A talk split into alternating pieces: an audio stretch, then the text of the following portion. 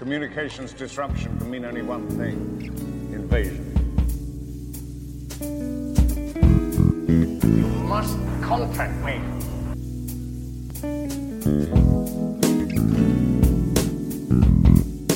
Negotiation? We've lost all communication. Hello, everyone, and welcome back to CO Bibbles Babble Bubble. We've been at, off for the past couple weeks, and hopefully, in this interim, everyone's had time to really reflect on a lot of the stuff that's going on right now. Hopefully, grow a little and realize that you know there's a lot of change that needs to be happening on all sorts of levels. But the show's back on air, and we're diving once more into this little multi-episode exploration of Disney during the prequel eras, which is 1999 through 2005. And this week, I have a super special guest who is back. Last on in, I think it was October or September. So, you know, the, the, you have been clamoring for his return. The man who used the Gungans to save Venice from drowning, the mysterious Mr. L himself. Hello. Yeah, back from the dead, assholes. ah. Well, thank you very much for joining me, sir. It's always a pleasure to join CO Bibble in the Babble Bubble. In the Babble Bubble, you know, it's it's a bab the babbliest of bubbles, the bubbliest of babbling. Now, is this Babble Bubble built by Gungans? I, I have to ask, or is it a uh, a separate architectural venture? It's a separate architectural venture. Otherwise, it would be a Bombad Babble Bubble. That's true. The Bombad Babble Bubble so it could be Co Bibble's Bombad Babble Bubble. might have been a missed opportunity there. Which reminds me, not that this is what we're talking about, but did you ever play the Bombad racing game? No, I don't think I ever did. What happens in the Bombad racing game? I never played it either. I just it seemed like something you may have had. Um, but you know, they took rather than you know the pod racing, everybody just drove little sh- versions of the ships associated with them and had really big heads, and it was like a racing track. It was kind of more like a like Mario Kart in a way, but I don't know if it was that good. But I remember one of them was Queen Amidala with her big head floating around, driving a a Naboo N, N1.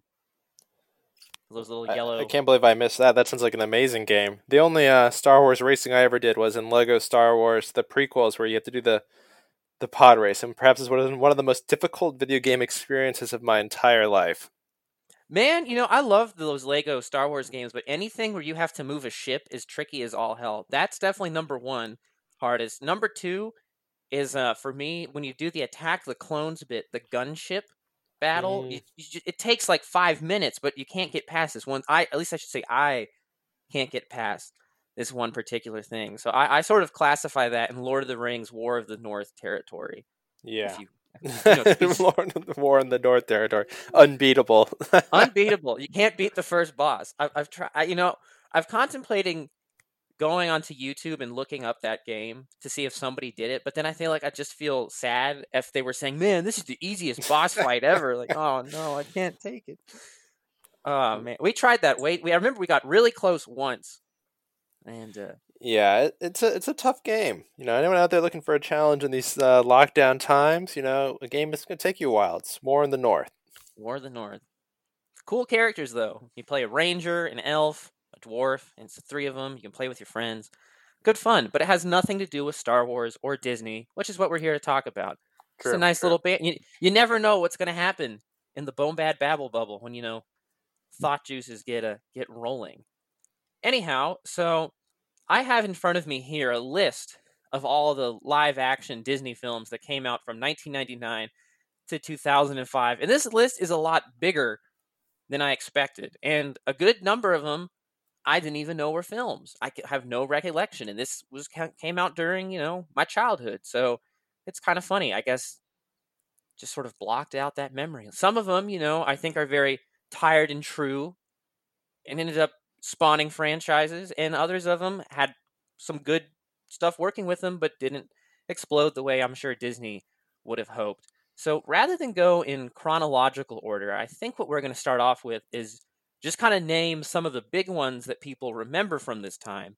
And then we're going to dive into kind of the more smaller, obscure ones, which, you know, who knows? Maybe this episode will come out and everyone's going to say, How did you not know about that movie? You, you dingus. So I'm sorry preemptively for that. But I think, you know, the first one that warrants a conversation of any variety is Inspector Gadget. Came out in 1999.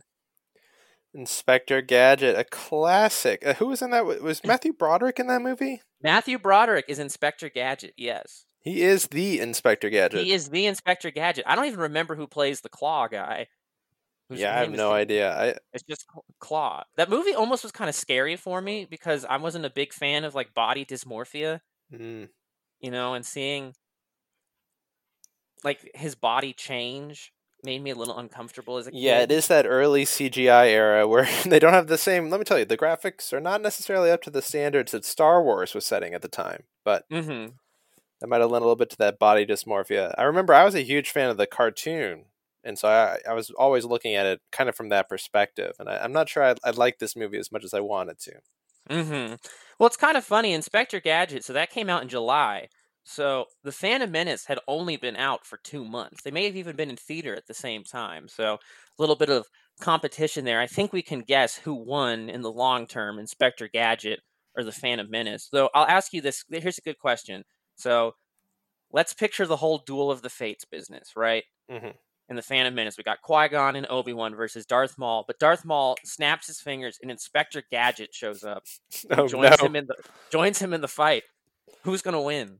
I guess it depends on the gadgets that Inspector Gadget has. If he's limited to his Earthbound gadgets, I don't know how much of a help he's going to be. Doesn't he have a boxing glove that springs out and hits someone though? I guess that's true. You could maybe catch Obi Wan off guard with that. I think Qui Gon's seen a boxing glove come out of someone's chest in his day, but Obi Wan's still just a Padawan. Well, I'm just picturing, you know, when Obi Wan is hanging in the chasm before jumping over, grabbing the lightsaber, and killing Maul. He's about to jump over, but right as the punching boing knocks him down, and, and the bad guys the bad guys win. Always two there are a master and a gadget. yeah, would, would he be a secret apprentice of Maul's then, much like uh, Dooku had uh, so many secret apprentices?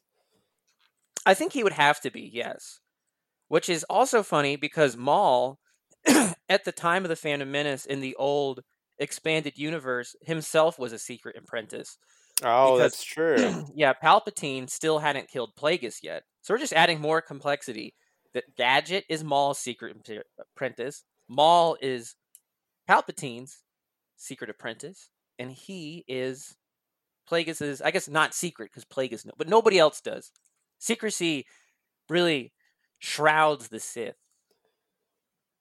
So do I you, also- do do you Oh, think that ahead. then he would show up in the Clone Wars, Inspector Gadget, if, if he gets like transported into the Phantom Menace? I mean, in, in this version, it sounds like Maul wins and kills Obi Wan and Qui Gon, and then is able to. The Trade Federation takes control of the planet. But let's assume that that doesn't quite work, and so Obi Wan still wins. hmm Does Inspector Gadget then show up in the Clone Wars?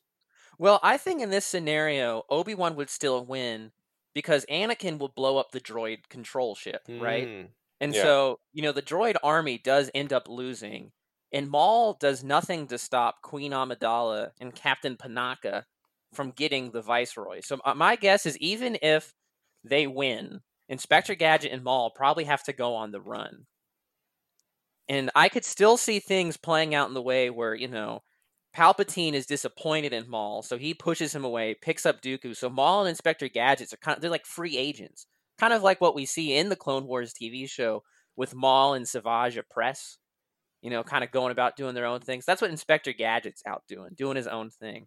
Except for now, Maul's more powerful because he still has all his body, and they're able Still- to get everyone together a lot sooner. So we have maybe a stronger Maul faction in this timeline. Yeah, which it, rather than be a, a two faction war with a crime syndicate in the background, it could be a three faction battle between the Separatists, the Republic, and then whatever we call the Maul Gadget regime. which will probably end up losing because since the Separatists and Republic are both controlled by the same guy, you know, I think the Maul gadget re- regime would be uh, pushed away. But I also have another theory about Inspector Gadget. I think he's one of the guys in the black hoods on Exegol, oh, uh, you know, the Rise of Skywalker. That Palpatine killed Maul in this scenario, but he's like, Gadget, you're too, you're too good. You go, you go over here, and you prepare for when I need to come back to this place. because really Gadget's more into it for the religious mm-hmm. aspect of it. He's just really committed to the Sith cause. Oh, he's a zealot through and through. Yeah, he is ready to go. He, you know, he kills Jedi out of pure pleasure. Well, that that's so- good to know. That that's that's that's important to see. Yes, you know. So Matthew Broderick, we're on to you. You better watch out, Matt. We we know that you're a Sith through and through. through through and through. I mean, how else was he able to convince that principal, you know, that he was How else was he able to convince Cameron to let them borrow his dad's Ferrari? his dad's Ferrari, or that even an idea is so stupid as driving it in reverse for half an hour and put the the odometer down. You know, black magic Broderick. You know, that's what they call. him. uh, This is he able Oh. to keep getting all these great roles in Hollywood. ex- exactly. That's how. That's how he got uh, Sarah Jessica Parker. Man, you know, she likes a man who's uh willing to go to the dark side of the force. If Matthew Broderick was on what is it, Jedi uh, Challenge, he would he would take Sam Woodward uh, up in a second. Not only because he's friends with him. yeah, he's like, oh, absolutely, I'll help a homie out. um, yes, and Matthew Broderick, if you're listening and you want to retort this, you're always welcome to join the show, or if you want to agree with it too. Yeah, get on here, you coward.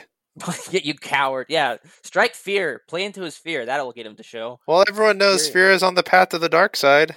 Exactly. So we just have to uh to play that all up.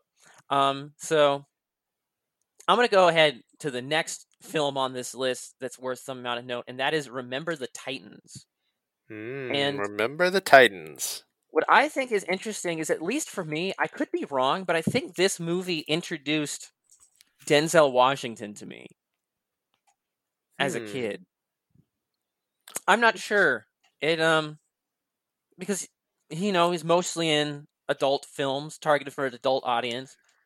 This Yeah. movie came out and it's like, oh, this guy's a really good actor. He's probably got potential. Not realizing he already he was about to win his um you know second Academy Award just a year later.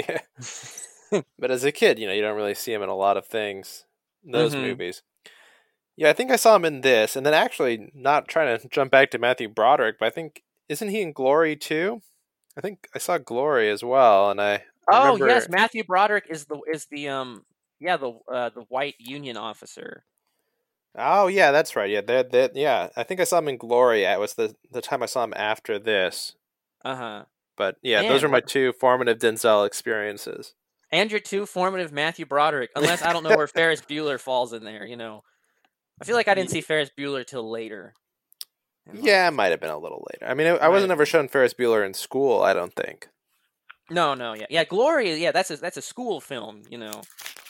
Oh yeah, Glory. Every every every kid who grew up when they get to the Civil War in history, you know, they're gonna they're gonna throw on Glory for at least one day just to not have to teach you anything. Mm-hmm. I feel like that's it. It's a states' rights issue. No. Thankfully, not. It's not a states' right issue, people. Hopefully, you are all learning that right now. Um, yeah. Anyhow, though, remember the Titans. Just a nice little Denzel introduction there. Comically enough, I don't remember much about the Titans plot, other than I think it was um, having to do with racial integration on a football team. Um, Yeah, uh, I think I think I think you're right. I think it has to do with that. Well, it's definitely it's definitely warranting a uh, a rewatch. So that was in 2000. Uh, oh, and that was a Jerry Bruckheimer film. Jerry Bruckheimer, if if those of you don't remember, you'll soon realize he had a big role in a lot of the movies that came out around this time. I feel like he hasn't done as much recently, at least. Um, but yeah, he did National Treasures, Pirates of the Caribbean, uh, and more, including remember this was his era then. This is Early his era. two yeah early 2000 this is when he is absolutely dominating we'll get to those two movies in a second but i, I want to stop by in 2001 august 3rd we get introduced the world is introduced to the magic that is anne hathaway Mm. because we get the princess diaries The Wonderful Princess Diary. This is a movie I remember seeing. I think the first time I saw it, I, I wasn't too into it, but then I watched it again much later in life. I was like, "This is a great movie." I don't know why young, why the young version of myself is such an idiot. it's a fantastic movie because it takes on a lot of those, you know, classic tropes you see in the teen movies that were coming out, you know, from like the mid 90s to early 2000s, you know, like all the Freddie Prinze Jr. movies and Julia Stiles and all that. So it touches on those tropes, but it puts on this awesome spattering of, oh, hey, you're actually a royal in there. Yeah, it's And, a you nice know- the Lizzie McGuire movie meets King Ralph in a way. it it also reminds me though of a great thing I saw. Somebody said, uh, "What is white people's version of Wakanda?" And they said it's Genovia.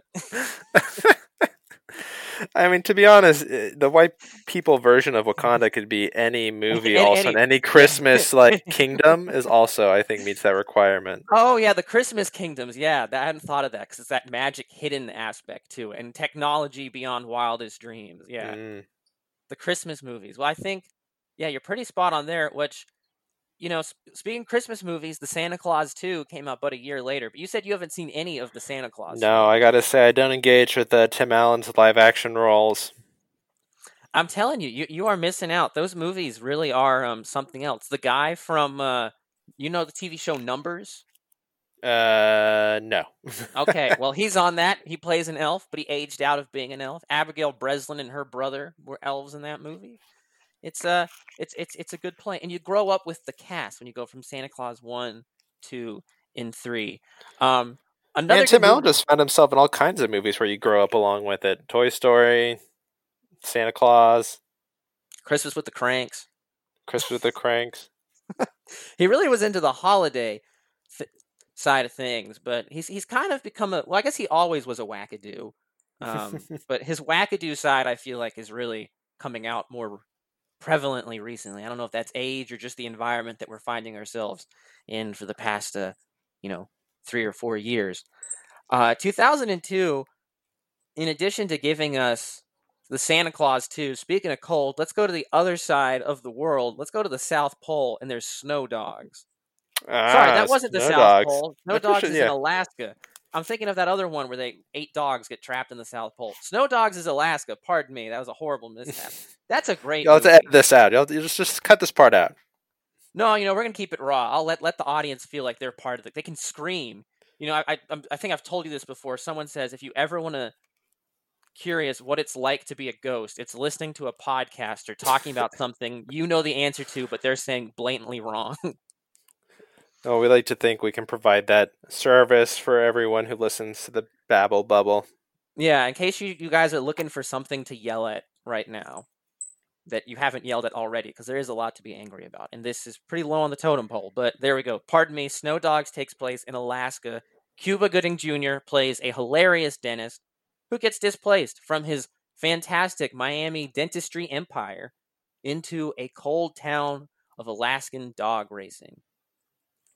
This uh this movie taught me a very important lesson and that was that people aren't supposed to like blue cheese. Really, that I, I don't think I ever saw this movie, so I never learned that lesson. I've been eating blue cheese my entire life, and now I feel like an idiot. You feel like an idiot. You should have real. Well, actually, so everybody in the movie dislikes blue cheese except Cuba Gooding Jr. and his dad in the show, and they're like the odd men out. But I guess maybe the message was you can like blue cheese if you dream hard enough. Maybe it's only the sophisticated people like blue cheese. If you're a common rube, then you have no taste for it. no taste for the. I just yeah, I'm just not a fan of blue cheese, so I, I feel everybody else. Um, but yes, 2002 Snow. Did you ever see Balto? I, I never saw Snow Dogs, but I imagine it's very similar to Balto. Balto is a great movie, not a Disney film, but a really fantastic movie. I love that one. And um yeah, Balto I would say is a lot better actually because it, ha- it has good messaging and you know it's about a dog who saves children by getting them medicine, right? Where yeah, and is- overcomes prejudice because he's like a Yeah. mutt or something. He's a mutt, yeah. So all the all the other like purebred huskies look down on the mutt because he may even be half wolf. Oh Yeah. yeah, I think that's right. Or Balto too, his daughter is half wolf. Ah, wait, And- does Balto sleep with a wolf in that movie? I think it's implied. Wow, I I did not know they were that like you know into it in the movie. You know, there, there isn't there a funny goose in that movie also? Yeah, I think there is a funny goose. I feel like I don't know if this is a TV tropes page or not, but I feel like there should be a TV tropes page for hilarious geese. Because it's just, it's like a- hilarious waterfowl in general. yeah, you can expand it to that. You know, I mean, look, you got Daffy and Donald, kind of the the creme de la creme of hilarious waterfowl. But like, I think of the geese and Aristocats, classic. I think they're the first to really embrace the goofy geese, the goofy goose trope. Yeah, the the neck, the neck is just very silly. And those big beaks, you know, their beaks aren't small. They're generally Mm, that's true. Animated They are very to be large. to be large, indeed. They're It's like silly swans, and people like Si- swans, but they want to be funnier. They want to be a little funnier. They want to have a laugh. You you stick with the geese. But yes, that's um 2002. In 2003, this is when we get some really good movies in 2000. Oh yeah, 2003 banner year. Banner year indeed for the Walt Disney Company. So we got in April on April 18th, we got the movie Holes. Holes, a masterpiece. Let me tell you. Did you ever read the book Holes? Did you read the book before you saw the film? You know, I never actually did, but I read other stuff by the um by the guy. I can't think I read it for like school, like in like around when it came out, maybe in 2000. And then I saw the film and they're they're both really good. I mean, the book is is very well written, but the movie, oh, look at this cast list. Just just read it out, Reed. Okay, the cast list right here. We have, of course, you know, working his way through. We got a young Shia LaBeouf, who I guess at this point had been even Stevens pre Transformers. We got Sigourney Weaver as the warden of the of the camp prison. Fantastic. Jon Voight, kind of as like her little. Uh, what is he? Would say he's the overseer or Isn't he Sir, like? Mr. Sir, like the Mr. Sir, yeah. We have a Patricia Arquette, Tim Blake Nelson, Dule Hill. I mean, there's so much strength in this. You even got my main man, Ravil Isyanov. I don't, I, I don't know who this person is, but they were on the cast list. They're so. I mean, they're it's a it's they're a great cast, you know. uh huh. I mean, if if they're in holes, they have to be good. One of the fun things about Holes is remember when Shia LaBeouf was doing that uh like that art piece where he just watched all of his movies in reverse order. Yeah.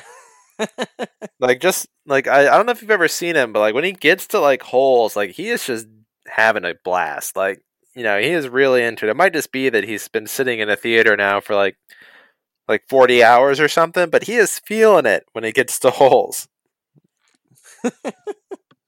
it's an it, it really is an intense intense movie. I just also love that Dule Hill's character is an onion salesman, right? I just like can you imagine when you fill out those things in high school and it's oh what's what job is your personality best suited for? Like super super pleasant, easy to fall in love with, onion salesman. Oh yeah, that that's the answer right there. It's a it's it's a great movie though. Holes Holes really holds the truth. Holds up holds up well, if you would say. Yeah, you know, I guess it's kind of disappointing looking back on it that we didn't get like a Holes franchise out of, out of this movie. You know, we got like every single other movie out of this time gets like a sequel, follow up. But come on, where's Holes two? Holes two, back to digging. or er, holier. Holes You get any two, bigger and deeper. Holes too, bigger and bigger and deeper. Good God. uh, but yeah, so even though Holes didn't spawn any sort of franchise or sequels, we were blessed later in that year. We got Pirates of the Caribbean, The Curse of the Black Pearl, which um another Jerry Bruckheimer film right there. And I think what made it so surprising to people is yeah, it's associated with the Disney ride, but people I kind of think weren't expecting it to be a, you know a Disney film. I don't feel like it was that average like oh it's super Disney, you know. And it, you go into it and it plays off like you're watching a film for adults. Yeah, no, I think um, like this is a movie that like you know if it is, I've been on, I've been on the Pirates of the Caribbean ride at Disneyland. I think it's not really a lot like the movie, or at least it wasn't back in the day. Yeah, I know they've updated the ride since to put, you know, Jack Sparrow there and whatnot, but pretty much they just kept the aesthetic of the guys asking the dog for keys, and that was it. And then they just totally ran with it. And no, this this movie is is truly stellar. I, I heard an interesting take, uh, just to bring it back around to Star Wars. This isn't a prequel take, but I'm curious what you think about this. Someone compares um, sort of the relationship between Jack Sparrow, Will Turner, and Elizabeth Swann is kind of like a Luke Leia Han thing going on there. I mean, not exactly. There's a couple differences. Obviously, there's no, you know, interrelatedness. But like Will Turner is Luke Skywalker, and Elizabeth Swann is uh, is Princess Leia. Meaning, of course, Jack Sparrow is Han Solo. I can, I, you know, I can see. yeah. There, No, I can definitely see the inspiration there. I mean, they do each kind of fill like the role of like the straight man, like the wild card, and like the like the warrior princess. Mm-hmm. Yeah, the the prequels kind of has that, not to the same extent though, where you could say, you know, Elizabeth Swann and um, and Padme Amidala are very similar. I mean, so similar in fact that you know Keira Knightley, who plays, um, you know, Elizabeth Swann played Sabe, who is Padme's, you know, stand-in and bodyguard. So she came from the Star Wars universe, but there's a lot of parallels between Padme and Elizabeth there. But then it's harder when you look at it. If you complete that trio with Obi Wan and Anakin, who is Will Turner and who's Jack Sparrow? Because both of those guys fill into each of those roles at different times. Obviously, Anakin being the romantic interest, kind of making rash decisions for romance, but he does have that kind of swaggalicious attitude that Jack Sparrow does. But I do see Obi Wan actually kind of as a Jack Sparrow as I'm saying that now, because he always likes to take kids out to drink. I mean, he takes two Skywalkers to a bar, and you know, he looks like a rum runner in a way. I don't know, you know, but it's a great movie. Geoffrey Rush, of course, as Captain Ugh. Barbossa. A revelation. A re- it really was. Even if sometimes uh, Geoffrey Rush as Captain Barbossa can leave you abandoned while trying to rob a liquor store. And, um, you can never count on Geoffrey Rush as Barbarossa. Never count on, on Geoffrey Rush as Barbarossa. Yeah, he uh he is a sneaky, sneaky dog. But that did He's only looking out for number one. uh, number one, which is him. Uh, but that's why the fifth movie that came out, what was that, Mm. 2017, 2018, is so good because we finally see that growth, growth for him. But that's a good franchise. It spawned a lot of, a lot of fun memories, and, and that movie's, I think everyone would say, is pretty much the best, the best version. Yeah, I mean, I think you could say like, is that a good movie? And everyone would say yes. I think you'd ask, is there any other good movies in that franchise? You'd have a good debate. I would say there are other good movies in the Pirates of the Caribbean franchise. Oh I mean, yeah, Obviously, there are a bunch of you know bombs as well, but there are some good ones. and every single one of them have good moments. They're all fun. You know, I would say none of them are boring. Well, Yeah, okay, yeah, maybe that- that- that's for sure. But it's, it's it's swashbuckling.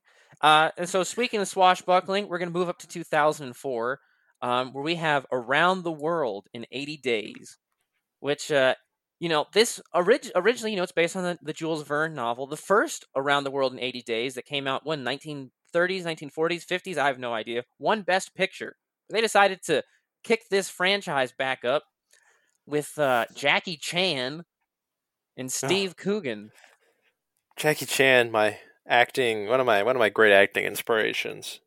Well, I'll tell you why Jackie Chan's great. He always knows how to use a prop. Mm. And, uh, you know, I feel like prop acting is very important. Sometimes, even if you don't have a prop, that doesn't true. Mean you, doesn't mean you can't act with it. Sometimes it isn't about the props that you have; it's about the props that you don't. Mm-hmm. And and Jackie Chan, he encapsulates this. In any of his fight scenes, he's good with improvising, turning crazy stuff. He's a great facial actor, very reactionary to things happening around him. You know, I think it's unfortunate that this movie came out in the midst of when the Rush Hour movies were happening and Shanghai Noon and Shanghai Night or Mm, whatever. Yeah. You know, th- those those whole films. Oh, and the tuxedo. Remember that one where he steals Oh, a yeah. tuxedo? That's a great one. So this one gets kind of lost in the Jackie Chan collection, but you know, there's there's some good moments of it. Uh, but then in November 2004, we get yet another Jerry Bruckheimer film, National Treasure. And there's I- something Is that's- National Treasure Nicolas Cage's defining role in film? That's the question I have for you. You know, I would have to say yes. And and maybe it's just because of the same reasons how Remember the Titans introduced me to Denzel Washington. I, I don't think I knew much about Nick Cage before National Treasure. And so it's definitely, I'm skewed into saying yes to this question. But you definitely see the full range of him that at the same time is within reason. It's it's it's a very tangible, crazy Nick Cage. No, yeah, I, I agree with you. I don't think it's necessarily like his best role, but I mean, like, what, what's the role that taps into the psyche of who Nicolas Cage is? He's fun, a little crazy, totally impenetrable at times, just like mm-hmm. this movie and its mm-hmm. sequels. So Nicolas Cage is Jesus? Uh, no, but he clearly works in mysterious ways, and maybe that's just his job. And that's why critics can call him a genius or an idiot and be right no matter what. Mm, a demon to some and an angel to others, like a Cenobite. It's what what I like about this film is Sean Bean makes it to the end. you know, he plays the villain and he doesn't die. And that just that's he gets arrested, mind you. So, you know, he doesn't get off scot free, but he doesn't get beheaded, quartered, thrown off a dam, um, shot by multiple arrows. I mean, poor guy shot through a, a, a, Yeats poetry book by Christian Bale. I mean, those mm. videos of him dying are about like ten minutes long in so many movies. But National Treasure, he uh, he makes it. It's really funny when I, I rewatched this film maybe like a year ago for the first time in a decade. I was expecting him to die. Like that he was. I, I forgot that he doesn't get pushed off a cliff and has like a Disney villain, you know, Claude Frollo or Percival McLeach type death going on there. You know. Yeah, to be honest, I thought he did die. I, I didn't remember that he made it all the way through. He makes it all the way through to the end, so that that is reason for applause. With hints that he should show up in future films, but they only made two, and it's Ed Harris who's the bad guy in the second mm. one, which it works. You know, it, it, that's not an upgrade or a downgrade; it's just a swap of uh, of different people right there. But National Treasure, great movie indeed. Um, 2005, the final year of the prequels era, and um, I think the two films that kind of stick out to me from 2005 are Sky High and The Chronicles of Narnia. And both I'll, good films. Both are good films, and both of them should have, in my opinion, spawned off something way greater than they actually did. You know, I mean, well, uh, yeah, I don't know about Sky High on that front, but I mean, I don't know. Sky High is tough because it's got some interesting like cast members, but I, I don't think I was as impressed with the the film as a whole. You're just not you're just not seeing it through the the right eyes. You know, it is a maybe it needs a rewatch. You know, it's been a while. You know, it, it, it, really I, I rewatched it just two nights ago. It is it is fantastic, and I don't know if you you may remember the two characters, but I think it is has the greatest ship, unfulfilled like romantic ship of all time. And that is Layla Williams should have ended up with War and Peace. That's the fire guy and the plant girl. Ah, all right. Which also, what a great superhero name that is! Like for just like your alter ego, War and Peace. War oh and Peace. Oh my God, it's War and Peace. He's so tough. But yes, you know, I it's a, you got Mary Elizabeth Winstead getting her started on her, uh, you know, very lucrative career playing superheroes or comic book adaptations because of course we later see her in Scott Pilgrim versus the World and then um, again most recently in Birds of Prey so it's a good jumping point I think that um, uh, what's his face Kurt Russell as the commander does a really good job also this is a reason why you should watch it it is the coming out role for Jim Rash is in that movie. Oh, I didn't know Jim Rash was in it. Neither did I until I was watching it, and I heard the he has makeup on because he plays a villain, and I was like, "Wait, holy, is that him?" And then lo and behold, you see one scene without the makeup. like, oh my gosh, that's him. I'll be, and he basically is playing the dean. Like you see, he, he so really the dean is just playing, um, you know, uh, Stitches. That's his character in, in Sky High. He's pretty much just a Stitches, a Stitches knockoff. Oh, Daddy's little girl. Oh. I was actually just watching uh, Friends for the first time through, and and he the, Jim Rash is also in the final season of that, in the oh, final oh, wow. episode even. I had no idea. Good for him. So this is back when he had a little bit of hair. Then yeah, he still has a little hair, and again, it's it's yeah. pretty much the dean who's just on a plane in this case. oh yes, if if you're looking for things to watch in the animated Harley Quinn show, he plays the Riddler. and oh, Mm. he, he he- he's fantastic. But yes, Sky High, I think it's underrated. Uh, then we jump to Chronicles of Narnia, which yeah, I think the most disappointing thing about that film is how bad the following two were that they then scrapped. They didn't, they never finished it. You know, it was great. Yeah, no, the first one definitely set a tone, but it just wasn't ever able to keep up with it, like the the sequels. Hmm I mean, we had James McAvoy as uh, Mr. Tumnus. I mean that that's a really kickstarting a lot of furries in that movie. Oh, absolutely. I mean, Liam Neeson. There's the prequels connection right there. Playing Aslan, Aslan. I'm probably don't. As long as I'm trying to say his name, you know. Tilda Swinton as the White Queen. I mean, this is you know Disney was getting some big players in all these movies. I'm realizing there's kind of a, a common trend here. Uh, but anyhow, that that's the end of the list of films that stand out to me. There's a couple of films on here that I have heard the name, never have seen, and there's others that I just never even heard of at all. So we're gonna what we're gonna do is I'm gonna go through some of these, and uh, we're gonna create try to figure out what the plot is just by the title. All Now, right, I'm excited. Yeah, Mysterious Mr. L. If you've seen it, don't tell me. You could say the whole plot, like, "Wow, that's really good," and it turns out you actually did see the movie. But anyhow, my favorite Martian came out in 1999. All right, my favorite Martian. Um, all right, well, I think this one takes place on Venus, right? It's a it's a it's a, it's a misdirect in the title. I'll, I'll I'll give you who is the cast in here. Okay, give me give me some characters. Okay, I'll just say their names and who played them. Okay, so Christopher Lloyd played Uncle Martin, who is the Alright. Martian. Yeah, I mean that's Martin Martian. It's they're right next to each other. It, it works. And then Jeff Daniels plays a down on his luck news producer named Tim.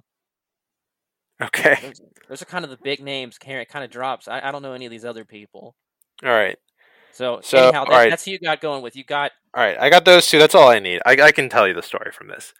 All right, so we've got the down the luck newscaster who's looking for his next big story. Right, he's the no one watches TV news anymore. He doesn't know what he's gonna do, so he goes and he talks to his uncle Martin, and uh, his uncle Martin, he's like, "Oh well, I'm sure something good will happen," and he leaves. But then when he's coming back because he forgot his code, he walks in and he sees that his uncle Martin is actually an alien, uh, a Martian, from Venus. and well, from Venus, of course, uh, a Venetian.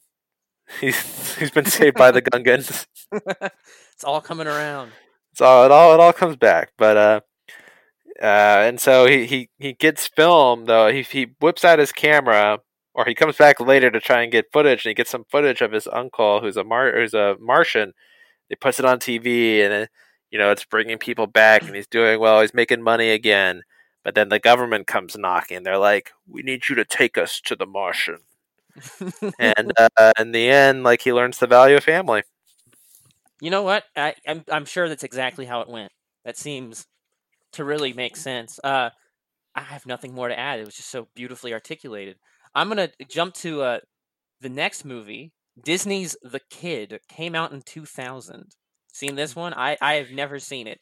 And it, it Disney's The Kid. Th- that's in the title. The Disney. Oh, Disney is in the is in the title. uh, yes. So that's that's something to consider as, as we look at this. Uh, just as a, as a, a little giveaway, so this is um, it was directed by Jon Turteltaub, who's the guy who most recently directed the movie The Meg. That shark with the megalodon. Isn't that a character shark- from BoJack Horseman? Turteltaub? is it? I don't know. I haven't I haven't seen the show. Um, but there is Bruce Willis is the main character. He plays Russ. Emily Mortimer uh, plays Amy. I don't know if that's the wife. Lily Tomlin is in it. And Larry King shows up in him as himself. Matthew Perry Alright. shows up un- as a cameo in the film. So there we go. All right, I got all I need. I got all Got I you need. need. All right. So what's going I- on I in all Disney's The Kid? All right, so um, all right, in this movie, uh, we got Bruce Willis. What what's his character's name again? Russ. Russ. All right, so Russ, Russ is a is a single father, and uh, he's got a child who is the kid, the titular the kid, um, who I guess is played by, I don't know, someone, someone. He's played by someone, um, but he's trying to figure out who the mother is, and so he uh, he goes to ask uh, Matthew Perry who the mother is because Matthew Perry knows because he knows everything. Uh, and so he, he goes around. He's meeting with uh, Emily Mortimer. He's meeting with Perry Lily is a Tomlin. well-connected man. You know, He's a well connected man. He knows everything. So he, he basically whittles it down to Emily Mortimer, Lily Tomlin. And uh, you know, the whole thing's about finding family, you know, and the family you have is maybe the it isn't about biology, it's about who, you, who you're with. It's all about family. who who you're with. It's, so both of these movies are about finding family. Yeah, Every movie is about finding family. Every, every That, that's that's the secret. That's the secret, Reed. that is the secret sauce about the uh, finding family. No, I I really I really like that. You know, I actually the one kind of twist I would throw into is maybe in the middle of there there is a dream sequence where Bruce Willis himself gets turned into a child. Yeah, no, I mean that that would And he- definitely be in there. And then and also he, he, turns around. his own relationship. Yeah, and also in that dream sequence, he also becomes the mother as well. So it isn't just he, he's a possibility too. We don't want to rule that out. Yeah, it's that's the magic of Bruce Willis. He has that much range. This is also from Bruce Willis with hair, uh, period as well. He wasn't Oh, yeah. fully fully bald yet. So this is like this is Jim Rash with hair. This is this is Bruce Willis with hair. Uh, so finally, we have the Ice Princess. Came out in 2005. That, believe it or not, is not about Frozen. That's the Ice Queen. This is But the is it Ice a pre? Is it a uh, is it a prequel for Frozen? Well, you know what? I honestly have no idea. We have uh, it stars Joan Cusack and Kim Cattrall, Sex in the City, and uh, Hayden Panettiere and Michelle Trachtenberg. I couldn't tell you anything about Michelle Trachtenberg, so do with that what you will. Seems to be the main the main character there. Um, oh, she's Harriet the Spy, and she was in Alright. Buffy the Vampire Slayer. So she's she's experienced. She knows how to act. All right. You know, here's my here's my theory for this one. All right, I'm not. I don't think it's actually a Frozen prequel. I know that it makes sense that could be it, but this is 2005. They were really focused on Tangled at the time. I think so. We're still a little too far out for Frozen to really be on their minds. All right, so I think uh, we got Michelle Trachtenberg. Is she in this one? Mm-hmm. All right, so we got Michelle Trachtenberg, and she's like a she's like a, a a student, like a science student, and she's got like a she's about to go to college, uh, like to Harvard or something. Um, and uh, she's got to go do like some some program though where she learns or she gets experience uh, ice skating. So she decides to make it into a, a, a hobby of hers, and uh, you know she's skating. She meets all these other people and eventually she has to think about like what's she going to do is she going to pursue skating or is she going to go to harvard and in the end she learns so it's actually all about family you know it's really the It's all people who you're with you know forget harvard harvard's not a family It's It's not all- it's all about skating. No, if Yeah. if if, if you want to go to family, go to Yale. That's where the Bushes all went. You know, that's a family Ivy League. yeah yale, yale is definitely the more family friendly ivy league school family. Harvard, I don't know about any, any of that stuff. yeah everyone's Anyhow- just looking to get ahead at harvard Everyone's just yeah. You know, sometimes it's not. It's important to look forward, but look back. And when you look back, you realize what's behind you isn't that far. You can still touch your past. It's there. They'll- put per, you know that it's all about family all these movies are about family just like all of star wars is about family so yeah i haven't been paying attention to how many of these movies we've talked about but i'd say it's been a solid 10 maybe a little more there's plenty others that uh, are worth conversing and uh, if you the listeners are upset that we didn't spend enough time talking about or any time talking about let's say tuck everlasting or miracle well you know what start your own show and you can talk about them. I encourage creativity. Go all the way. that's just the way it goes the way it goes. Absolutely. So mysterious Mr. L, per usual, thank you for stopping by. It's been a good, invigorating conversation. You know, hopefully the people listening to the show will feel inspired by you to pick up the phone and, you know, call their mom. Offer to play catch with their dad if they live in the same city as them because they Oh, can't yeah. travel right now. Just, you know. Oh, I was just gonna say, just remember, folks, it's all about family. It's all about family. I mean, that's Bruce Willis knows, Jeff Daniels knows, Michelle Trachtenberg knows. It is all about family. Per usual, Thank you all for stopping by the Babble Bubble. Check us out on Twitter. We're on Spotify, Apple Podcasts, Google Play. So if you have a friend who says they have the device, they can't listen to it, we'll force it down their throats and down their eardrums and let them listen to the show. It's been a pleasure, and we will catch you around the corner.